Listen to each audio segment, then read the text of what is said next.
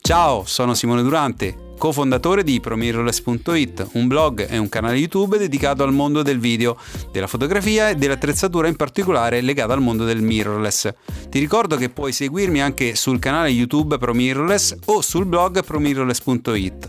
Ma adesso andiamo all'episodio di oggi. Mi raccomando, buon divertimento e fammi sapere cosa ne pensi. Canon mi ha fatto fare una alzataccia questa mattina, infatti ieri alla Virtual Conference sono state presentate le due nuove camere interamente pensate e dedicate al mondo del video e quindi non potevo esimermi dal essere qui con voi a descrivere questa novità.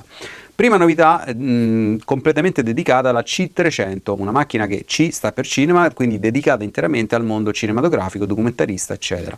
Una macchina che è ufficiale e probabilmente sembra uscirà a giugno, ma vedremo con la pandemia in corso, vedremo che cosa succederà, però comunque è sicuramente una macchina targata 2020, una macchina che ha delle caratteristiche incredibili, interessantissime per coloro che fanno video ad alti livelli. Partiamo dal prezzo, una macchina che costerà 12.000 euro più o meno, forse qualcosa di meno, però in tutti i casi se vi può sembrare un prezzo alto vi posso garantire per, che per una camera pensata per il mondo del cinema è assolutamente un prezzo più che onesto, soprattutto per quelle che sono le caratteristiche che hanno dedicato a questa macchina. Tra le più importanti forse e quella che mi colpisce di più è la gamma dinamica, una gamma dinamica che arriva fino a 16 stop, consentito grazie alla tecnologia DGO, una tecnologia che va a separare un po' la eh, sensibilità di ogni pixel della macchina stessa e cioè ogni elemento sensibile della macchina è capace di prendere delle informazioni per le alte luci e per le basse separatamente. Questo garantisce appunto più di 16 stop di gamma dinamica in modalità RAW. Altre caratteristiche di questa macchina sono molto velocemente il 4K che arriva a 120 frame per secondo non croppato e un 2K a 180 frame per secondo anche se con, se con un leggero crop. La macchina è dotata di un autofocus dual pix e questo mi fa eh, pensare eh, come comunque macchine dedicate al mondo del cinema implementino sempre di più ehm, eh, sistemi di autofocus intelligenti e performanti. Questo a significare appunto quanto il mondo anche delle riprese video si estende quando fino a poco tempo fa si diceva assolutamente no, l'autofocus eh, vade retro insomma. La macchina non è dotata di un sistema di stabilizzazione a 5 assi come eh, di norma si usa sulle macchine mirrorless classiche, eh, ma è comunque dotata di un una stabilizzazione elettronica. In sostanza, e per chiudere molto velocemente perché non volevo parlarvi della C300 eh, Mark III, ma volevo comunque darvi questa anticipazione, questa informazione d'uscita di questa macchina che secondo me è veramente la vera novità presentata ieri.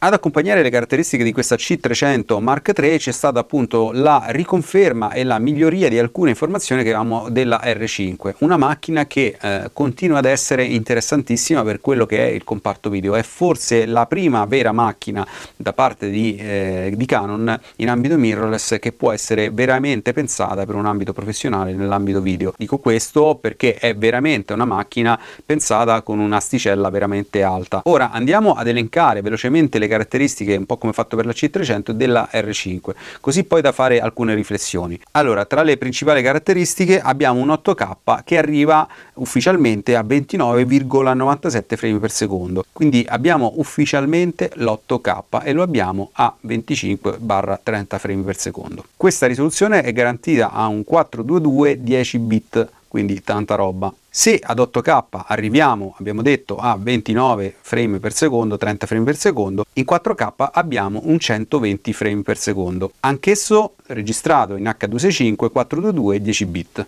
Altra caratteristica molto importante, la macchina è stabilizzata sui 5 assi ufficialmente, combinato chiaramente con lo stabilizzatore elettronico, quindi anche da parte di Canon siamo arrivati alla stabilizzazione ufficialmente più performante che si può avere su un mezzo appunto come una mirrorless. Perfetto, ora che abbiamo elencato le caratteristiche dell'R5, andiamo a fare delle riflessioni che ho voluto segnare su questo foglietto di carta e che fanno riferimento a quello che è secondo me eh, quelli che sono gli aspetti positivi e negativi di questa macchina. Fermo restando che ne ho fatto già un video di questa eh, R5 e già nello stesso ho eh, insomma avanzato alcune riflessioni vado a migliorare le stesse soprattutto ufficializzato il tutto da questa uscita di informazioni più veritiere, più confermate. Le informazioni che abbiamo ricevuto ieri sull'R5 sono state aggiornate esclusivamente per due fattori e quindi confermano solo due cose che potevamo non sapere. Il primo va a riguardare la voce su, relativa all'8K e in particolare al fatto che questo 8K non è croppato, esce ufficialmente a 30 fps a eh, 8K non croppato. Il secondo eh, elemento che abbiamo eh, appreso ieri dalla presentazione è appunto che questa macchina è dotata di autofocus capace di eh, catturare lo sguardo umano, quindi la, eh, gli occhi di un essere umano, ma anche quello degli animali. Queste sono le uniche due informazioni che almeno a me sembra di aver ricevuto come upgrade rispetto a ciò che sapevamo eh, alla prima diciamo, ufficializzazione dei dati di questa camera. Attenzione, quello che Canon sta facendo è mm, veramente eh, una macchina interessante da un punto di vista di caratteristiche e s- soprattutto va a mh, mm, creare un modello di macchina che non ha precedenti nei confronti anche se vogliamo dei competitor ma eh, mi sento di anche affermare che le caratteristiche che sono state lanciate ieri sono assolutamente non complete, continuo a pensarlo. Io non so come la vedete voi, ma a me sinceramente non piace ricevere delle informazioni, come si dice qui a Roma, a mozziche e bocconi cioè piano piano, un pezzetto per volta, quasi a non voler dichiarare ufficialmente ciò che la macchina può e vuole fare. Mm, credo che queste siano mosse di mercato e probabilmente le stesse siano frutto del fatto che si va sempre all'avanscoperta aspettando ciò che fanno i competitor. Però voglio dire, hai creato una macchina che vuole veramente fare breccia nell'ambito dei videomaker, eh, di come stanno le cose. In fondo questa macchina ormai è probabilmente già eh, finita, cioè è pronta al lancio e seppur non si sa se uscirà nel 2020, mm, ma comunque voglio dire le caratteristiche sono ufficializzate. Allora, dire fa 8K, fa eh, il RAW, eccetera, e poi non dirmi questo 8K a che gamma dinamica eh, esce oppure per quanti secondi, minuti, ore può registrare, sinceramente mi sembra un'informazione fuorviante e comunque superflua. Capisco che fa parte di una approccio di mercato, di marketing, ma a me non piace minimamente questo approccio. A chiudere questa eh, prima riflessione ci aggiungo che secondo me questo eh, approccio è dovuto anche a quelle che sono le attese incredibili che secondo me ormai stanno veramente agli sgoccioli da parte di casa Sony.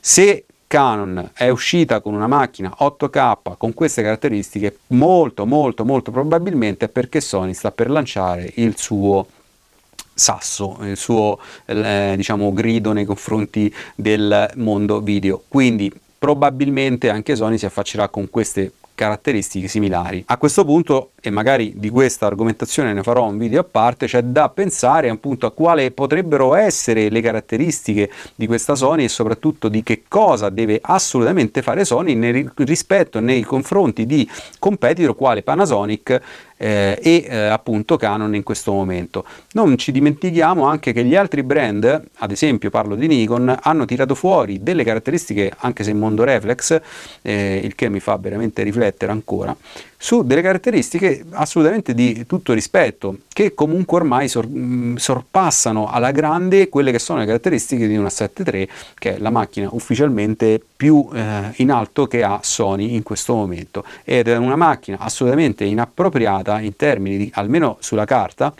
rispetto alle sue competitor. Parliamo infatti di camere che girano appena tra virgolette a 4K 25p con un megabit per secondo ridicolo rispetto a quello che permette di fare ad esempio un S1H ma anche altre camere inferiori all'S1H. Prima ho nominato il fattore 8K e quindi vi vado a rinnovare l'invito eh, di riflessione su questo aspetto. Allora, una macchina 8K che gira in 8K e soprattutto che gira in 8K RAW non so per quanti questa informazione sarà interessante, eh, ma sarà costretta in, in, termini tecnologici a girare solo in 8K se si vuole il RAW appunto. Perché nativamente il RAW restituisce il massimo del sensore diciamo della dimensione del sensore.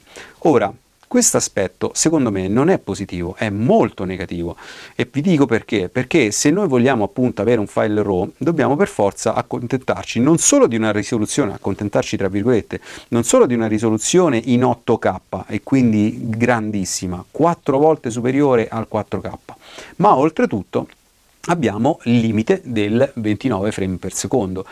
Dico limite perché è una macchina che ti dà la possibilità di girare in 4K 120p e però non poterlo utilizzare se io voglio il RAW, questo diventa un, assolutamente un difetto, non un pregio. Quindi mi domando per quale motivo si ostentano questo numero di pixel esagerati? C'è, ho letto alcune osservazioni c'è di persone che dicono eh vabbè però non si deve guardare solo alla risoluzione ma anche al vantaggio degli 8K per esempio sul noise reduction, cioè sul eh, rapporto segnale-rumore.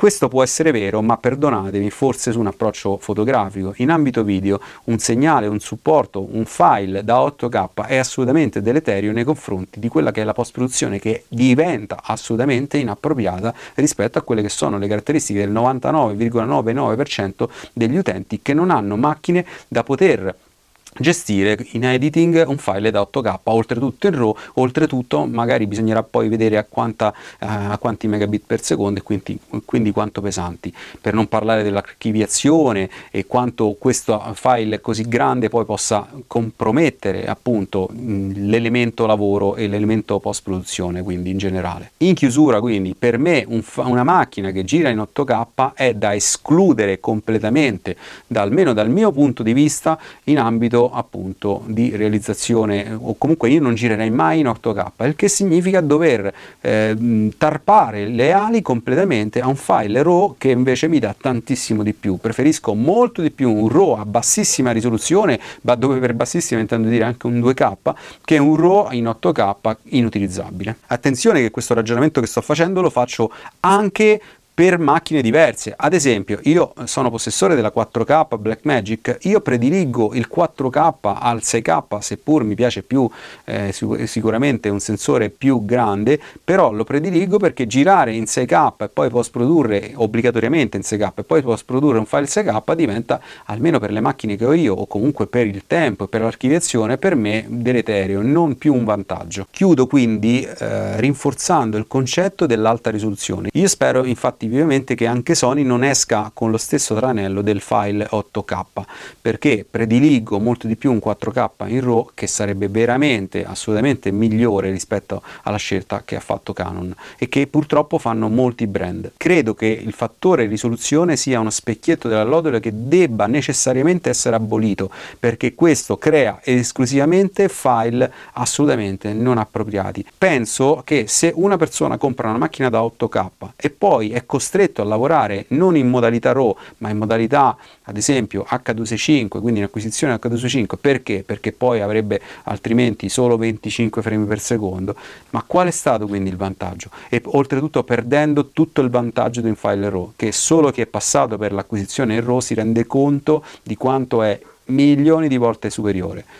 Fattore crop, fattore crop, quindi in post produzione posso croppare? Sì, va bene, sono tutte mh, eh, ipotesi, eh, ma ricordiamoci che oggi sulle televisioni Vediamo le cose un altro po' ancora a 720, io vedo in televisione delle risoluzioni ridicole, nel cinema l'abbiamo detto mille volte, si gira ancora a 2K, cioè voglio dire al massimo a 4K, io, per me è veramente assurdo pensare a una macchina, soprattutto una macchina che poi tra le altre cose è una mirrorless, quindi non è neanche una camera cinema, mm, girare in, in, 8K. Chiudo questo lungo eh, capitolo riflessivo sull'8K dicendovi e facendovi riflettere su questa cosa, una macchina C300 Mark 3 pensata per il cinema, perché lei esce a 4K come risoluzione massima in RAW e invece la eh, R5 esce ad 8K.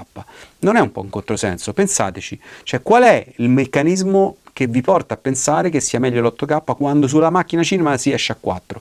Questo è puro marketing, è pura eh, caratteristica per attrarre con il numero 8 piuttosto che con il numero 4, che già in sé per sé è un numero assolutamente di tutto rispetto. Altra cosa su cui vi faccio riflettere è la durata del video, cioè su quello che è la caratteristica hardware che deve avere necessariamente una macchina per girare in 8K. Allora, l'S1H, che è una macchina che è stata pensata in tutto e per tutto per un approccio, diciamo, ad alta risoluzione, eh, con oltretutto non un 8K ma massimo un 6 e malgrado questo è stata dotata di eh, alette di raffreddamento, prese d'aria ovunque e arriva massimo a 6K. Allora mi domando, ma una macchina come questa, una macchina come l'R5, per quanto tempo consecutivamente può registrare prima di andare in surriscaldamento? Questa è una domanda che mi viene spontanea, visto ciò che fanno i competitor. Oltretutto questo corpo macchina non mi sembra un corpo macchina con chissà che tipo di eh, tecnologia o, o uh, elementi costruttivi,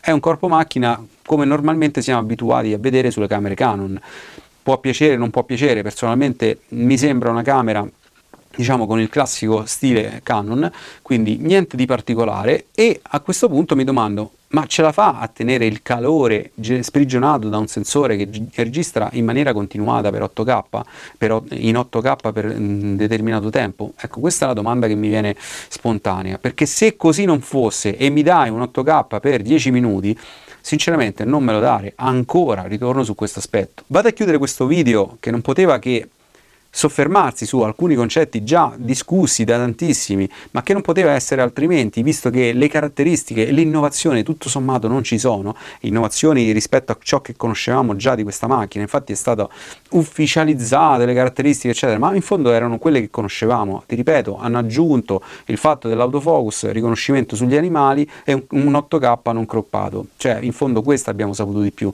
tutto questo usannare, questa novità, sinceramente non l'ho vista.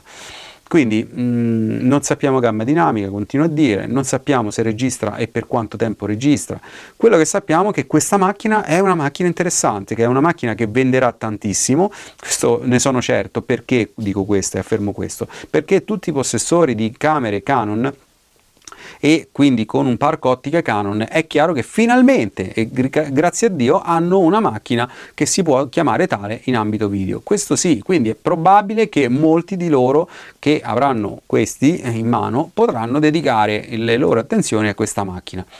Eh, Proprio su questo elemento qua vado a chiudere con una riflessione e qui vi lancio una domanda.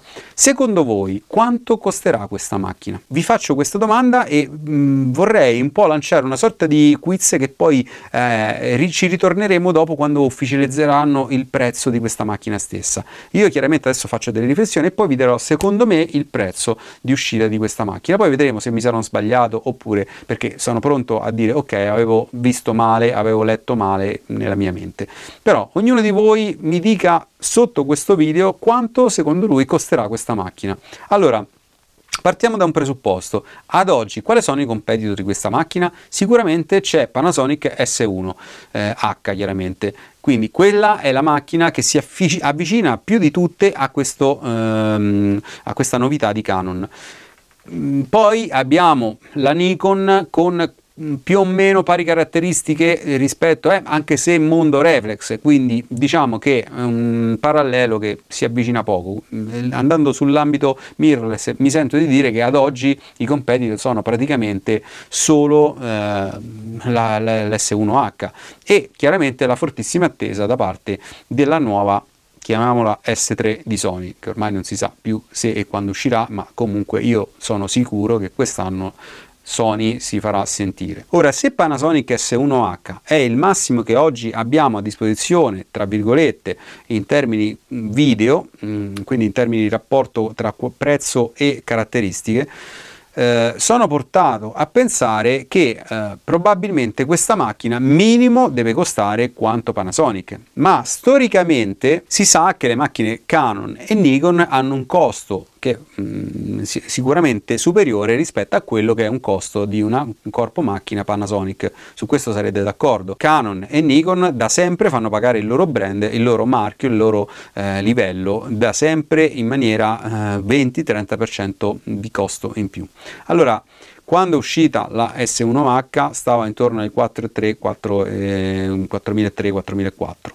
Questo mi dà a pensare che la prima uscita di questa nuova Canon eh, R5, probabilmente questo è il mio pensiero, poi staremo a vedere se ho ragione o torto, questa camera si attesterà intorno ai 5.000 euro. A questo punto c'è da riflettere, e qui vi lascio a voi l'ardua sentenza, sul fatto che queste caratteristiche, soprattutto queste caratteristiche, possono addirittura essere un'arma a doppio taglio, per i discorsi e i ragionamenti fatti, possano essere 5.000 euro castrati. 5.000 euro sono eh, giustificati su una macchina che mi dà un RAW ad 8K e che quindi non potrò mai utilizzare per utilizzarlo in 4K, eh, magari in H265?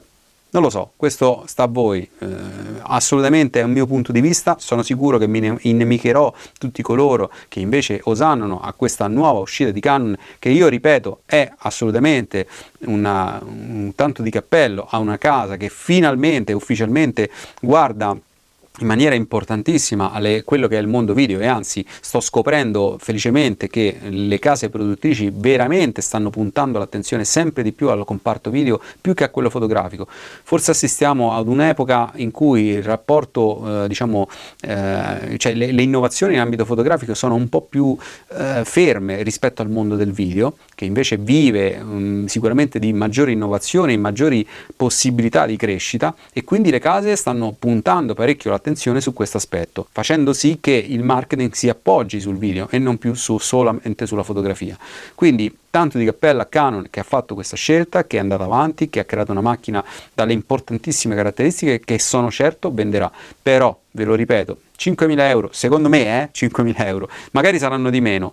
Eh, vi ripeto, scrivete la vostra cifra così poi un giorno quando sapremo a quanto esce questa macchina potremmo dire aveva ragione Franco, aveva ragione Claudio, aveva ragione Simone, oppure ti sbagliai completamente Simone. Facciamo questa scommessa, rimaniamo sintonizzati e mi raccomando, chiaramente lasciami i commenti su quanto detto. Ti ringrazio, al prossimo video, ciao!